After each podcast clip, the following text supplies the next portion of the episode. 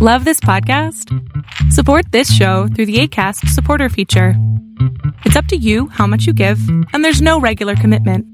Just click the link in the show description to support now.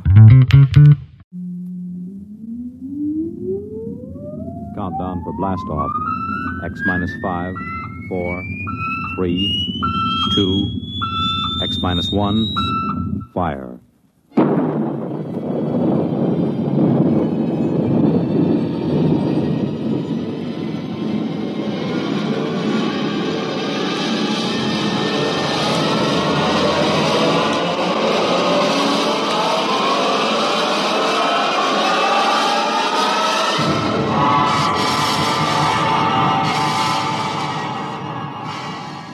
From the far horizons of the unknown come tales of new dimensions in time and space.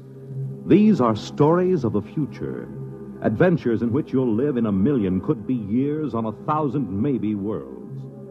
The National Broadcasting Company, in cooperation with Galaxy Science Fiction Magazine, presents X, minus one.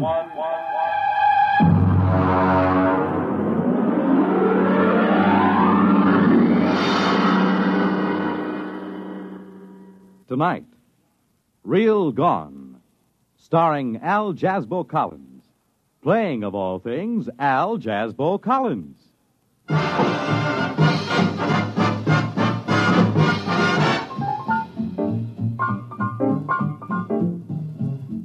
Oh, come in.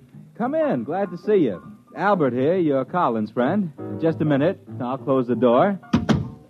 You know, uh, when you run a disc jockey show, the song pluggers just seem to ooze through the grain of the wood. There. We won't be bothered for a while. Have a seat. I'll take this record off the chair. Hmm. Hound Dog. Exclusive to me. Sung by Helen Traubel with the Vienna State Symphony Orchestra. Under the direction of Felix Weingartner. Ah, now sit down. You do the writing for that Real Gone show on NBC, don't you? That uh, X minus one with the rocket ships and the three headed men from Mars and all that jazz? Well, that's why I asked you up. I ran into a little something. Just an idea, you know. I figured maybe uh, you could English it up and use it. It's about a friend of mine, Ralph Therian. Did you ever hear him? He's an artist. I don't mean uh, records or a musician. I mean an artist, artist, a sculptor. I ran into him during the war.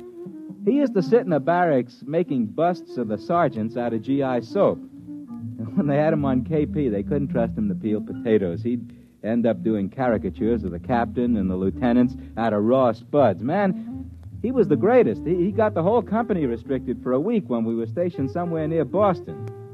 It snowed, and uh, he made a life size statue out of snow and ice depicting the captain sitting in a howdah on the back of an elephant. The captain didn't mind so much, but the elephant happened to look like the regimental colonel, and he took a dim view of the entire affair. Uh, Ralph studied in France somewheres under the GI Bill of Rights, and I used to run into him once in a while on 57th Street. He's looking kind of hungry and desperate.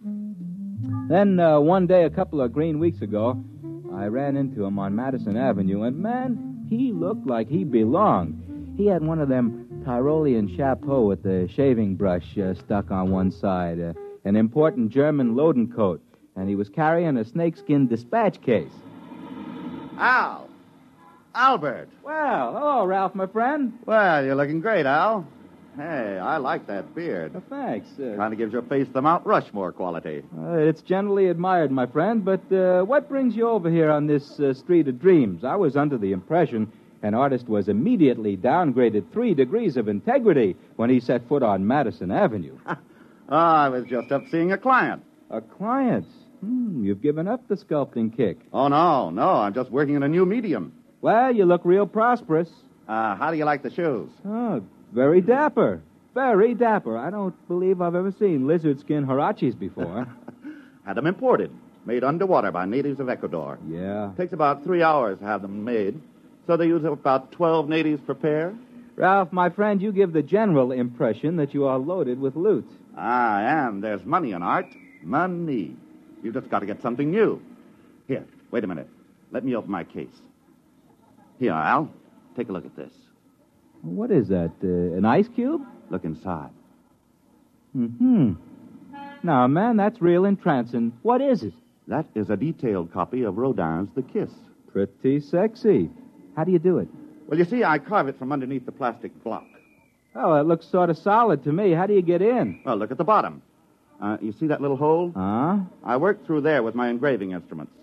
Of course, this is just a sample. I've been doing originals mostly. Uh, what are the little cubes good for? Uh, paperweights, I guess, huh? This is art, Albert. Art. Do you know how much I get for one of these? Beats me. Five thousand dollars. Oh, that's a pretty stiff price for a paperweight. Well, you just don't understand, Al. This is the hottest thing since Picasso. I just sold two original compositions to Morgenstern. You know, the dealer from Philadelphia? For twenty-five thousand dollars. Twenty-five. Wow. Uh-huh. sh- boy, I should have paid attention when Mama bought me that clay when I was a little boy. Well, it's about time the creative artist got a little bit of recognition. Recognition's not the point, man. At 25 G's, I wouldn't care if people walked past me in high noon. That's because you're not an artist. The money's secondary. Money is never secondary. Money is the primariest thing there is. Al, would you be interested in a fine original composition? Well, I. I'll make a special price for you, Albert. Four thousand dollars. No, Ralph, my friend. I, I keep my papers from blowing off my desk with my right foot and my left piled one on top of the other, and I find that quite adequate to the needs and aspirations. Al, the trouble with you is you've got no soul. The trouble with me is I have not got four grand.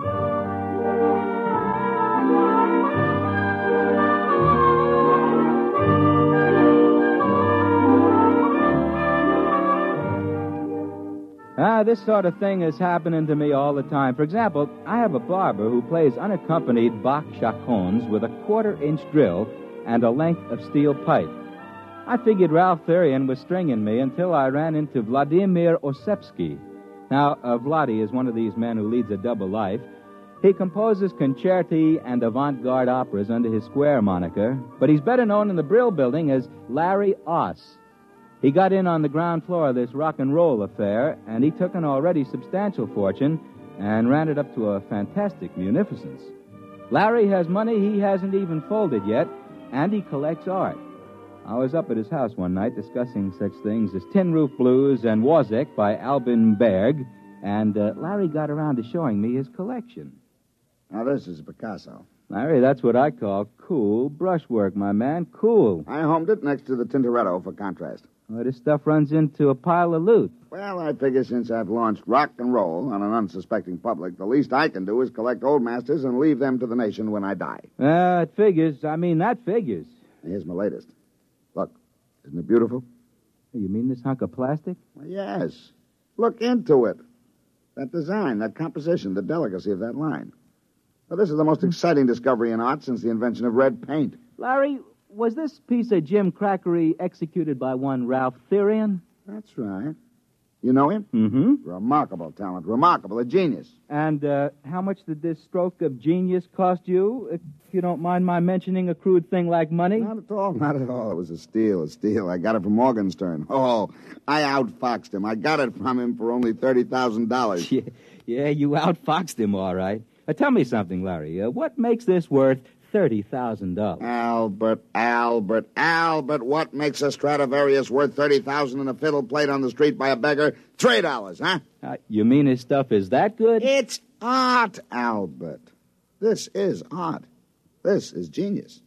To work with such delicacy and such control and such genius in so small a space. You see, that's it. This plastic block is how long? About two inches? And yet within this two inches is the majesty, the feeling of a sculpture 20, 30 feet high.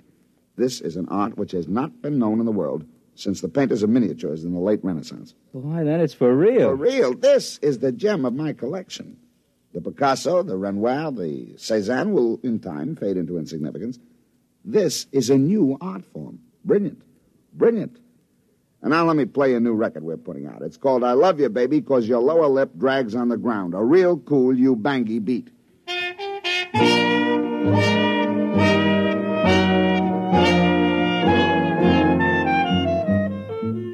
Well, I let Ralph Therian's new art form slip my mind for a while while I struggled with song pluggers, advertising salesmen, account executives from the agency. And I met him again a few weeks ago at a small cultural establishment on the corner where I work. You might call it uh, sort of branch public library with a brass rail. Hey, what's the idea of putting this lemon peel in? If I wanted a fruit salad, I'd ask for it. How do you do, Ralph, my friend? Oh, hello, Al. Ah, you look like you're thriving, my man. Well, as a matter of fact, I just signed a contract with Morgenstern to deliver $100,000 worth of my original compositions. I'm celebrating. In here? Ah, man, this place is only fit for sweating out the downhill phase on a manic depressive psychosis. Oh, I'm just starting here. I intend to work my way up. Albert, be my guest.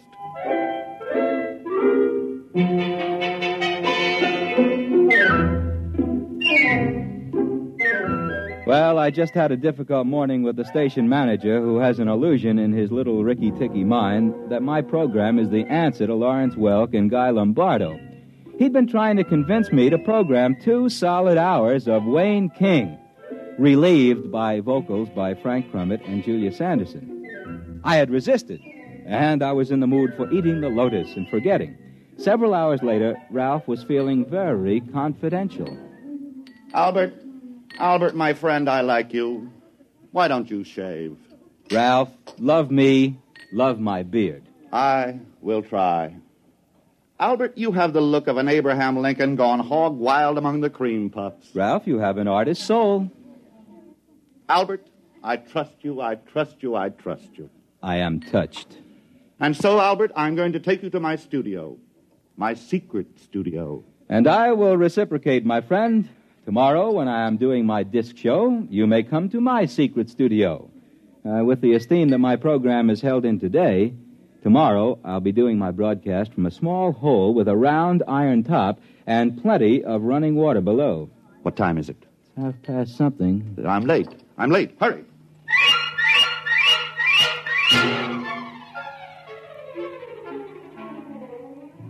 He took me to a loft somewhere down in the banana warehouse section. He had three locks on the door, and he opened them with three separate keys. I stepped inside and took a look around. The loft stretched a whole city block. The only thing that kept the New York Rangers from using it as a practice rink was the lack of ice. It was empty, except in one corner of the room there was a mess of machinery. Looked as if someone had uh, eviscerated a television set and left it to die of shock. There was a weaselly looking little man in a shiny blue suit standing in the middle of the floor tapping his foot. Therian, I've been waiting for half an hour, half an hour. Where have you been? Now, take it easy, Burson. Take it easy. Plenty of time. I've told you the active life of the catalyst is only. Who's this? This is my friend Al. Al Collins. Well, who is he? And what is he doing here? I've told you we must have no one here. Now, he's my friend. I trust him. Oh, I suppose you've told him all about it. Yes, I have. Have you got the stuff? Certainly I have. Three ampules, but it won't last. You've got to hurry. Roll up your sleeves. Oh, now, uh, just a minute, uh, both of you gentlemen. Uh, if I've been brought down here to witness the inoculation of a little happy juice into somebody's arm, I'm leaving. Uh, I have no desire to tangle with the Federal Narcotics Bureau. Now, Albert, do I look like I'm taking narcotics? I wouldn't swear to it. You don't understand. In those little glass bottles is a secret of $100,000. And I'm going to show you how I do it. First, we take a plastic cube out of my pocket. So. We put it down on the grid in the middle of the floor. So. Now, if you will kindly step to the outside of the white line painted on the floor. Back there. Go ahead. Now, Mr. Burson, we'll turn on the machinery. Now, I take this vial of catalyst, thus, and pour it over the plastic block. So. Now, we wait.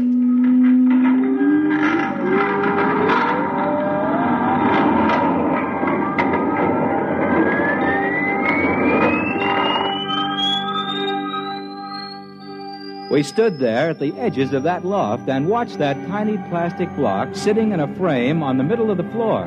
And then suddenly it began to grow. In about 20 minutes, that cute little plastic block stood about 20 feet on its side. It almost touched the skylight, and there was about a foot of clearance on each wall. See, the long organic chain of molecules in the plastic is infinitely expandable under the right conditions. Is that a fact? By applying the right voltages in series, we can expand the cube to about this size. But there's an outside limit due to the cohesive charge on the molecules. Oh, naturally. Naturally, of course. Uh, those molecules do stick together. Well, it's the catalyst that does it.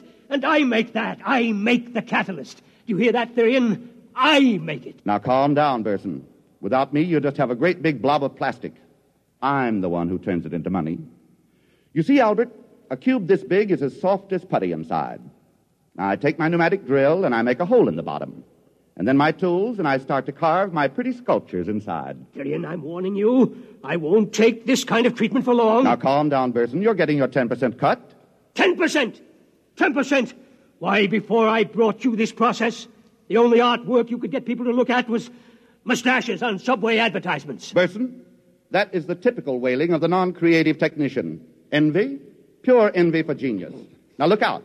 I'm going under there and start work. I want 50%, Therian. 50%.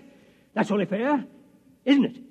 I, I put it to you, Mr. Collins. Uh, just keep me out of it, gentlemen. Leave me out of it. I'm warning you, Therian. I'm warning you. Just get out of my way, grease monkey. Let an artist work.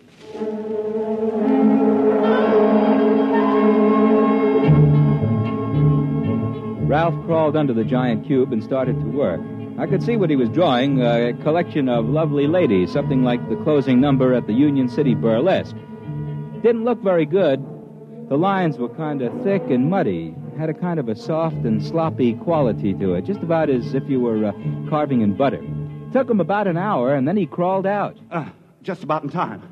Well, what does it say on that watch? You've got about 20 seconds left. You cut it pretty fine there, Therian. It's all right. It's a masterpiece. Wait a minute. Okay, now. There she goes.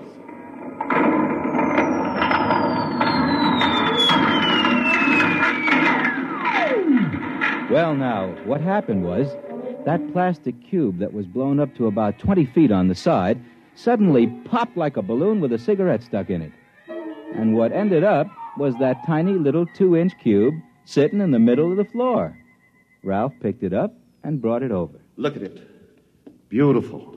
Beautiful. The work of genius. The work of science. Makes a real nice paperweight. Albert, my friend, what you have just seen was the creation of a $20,000 masterpiece. Take a good look. I did take a good look. The whole design was there. But what had looked to me like kind of a muddy, buttery picture when it was 20 feet high was now sharp and beautiful and clear as a snowflake. I went back to the studio and demonstrated my independence by scheduling two solid hours of Dizzy Gillespie. The next day, I got a telephone call just before I went on the air. It was Ralph asking me to come over to the studio, said it was important. So, after the show, I shook the last song plugger out of my lapels and headed down to Ralph Therian's loft. I found that fellow Burson walking up and down at the edge of the room, looking at his stopwatch nervously. Uh, they had another plastic cube blown up in the middle of the room, and Ralph was inside the cube working. Uh, they were having quite an argument. I know you got paid off today, Therian, $100,000. I know you got it, and I want my share, 50%. Don't bother me. I'm working. Hi, Ralph. Oh, hi there, Albert. Just a minute. Wait till I crawl out. I warned you. You can't say I didn't warn you. There'll be no more of the catalyst, no more. Listen to him, Al. That's why I asked you over. I wanted a witness. And you're the only one who knew all about it already. Oh, now look, gentlemen, I told you not to get me involved in this. Now listen. This little worm, this test tube termite, had the gall to threaten not to bring any more of that catalyst. But I warned you, I warned you, I want my share of that hundred thousand. If you'll excuse me, I'll get back into that masterpiece. That catalyst is only good for 2.7 hours. Hand me the drill, will you, Burton? There, eh, there, here it is. But I warned you. Boy, this plastic is tough today. All right. Feel lower grade. I warned him. I warned him. He must have the money here somewhere. Yes, it must be somewhere. Bills. Bills. Your check stubs. What are you doing over there, Burton? Looking. Just looking. Well, if you're looking for that $100,000, you can stop. I've got it right here in my pocket. Now, don't bother me while I finish work. What? What? Therian! Therian, come out of there! Come out! Come out! I've got to finish just a little more. Come out! You don't understand! Come out! Get out of my way, Mr. Collins! With pleasure. Therian, hand me that money. Quick! Get out of my way, Burson. I'm working. But listen, you don't understand. The catalyst. Let go of me. Let go of me. The catalyst. I made it up half strength. Give me that money, quick, the money.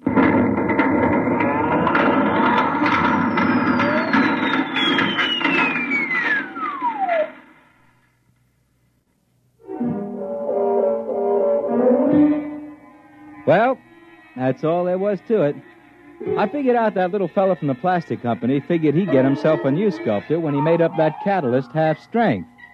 The two of them were in there when the roof fell in the roof and the walls. Well, that's about all there is to it. Figured you might be able to use the story. I wrote a few notes on it. They're here somewhere, uh, under the paperweight. Oh, would you like to see the paperweight? Little plastic cube about two inches. Look in there. Two fellers with their hands around each other's throat. Looks realistic, don't it? As if they were squeezing. Of course, this one's an improvement on the work Ralph Therian did. This one's in full color.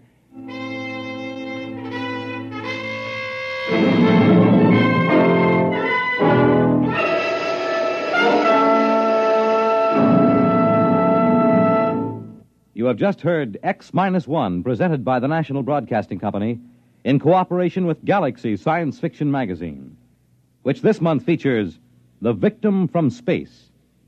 A time to sow, a time to reap, a time to live. All the Agathians agreed with this, but not when it came to a time to die. Galaxy Magazine, on your newsstand today. Tonight, X Minus One has brought you Real Gone by Ernest Kinoy, based on an idea by Al Jazzbo Collins, and starring Al Jazzbo Collins as himself. Featured in our cast were John Baragrey as the late sculptor Ralph Therian, John McGovern as his equally late scientific collaborator, and Harold Huber as the fabulous Larry Oss. This is Fred Collins. X Minus One was directed by Kenneth MacGregor and is an NBC Radio Network production.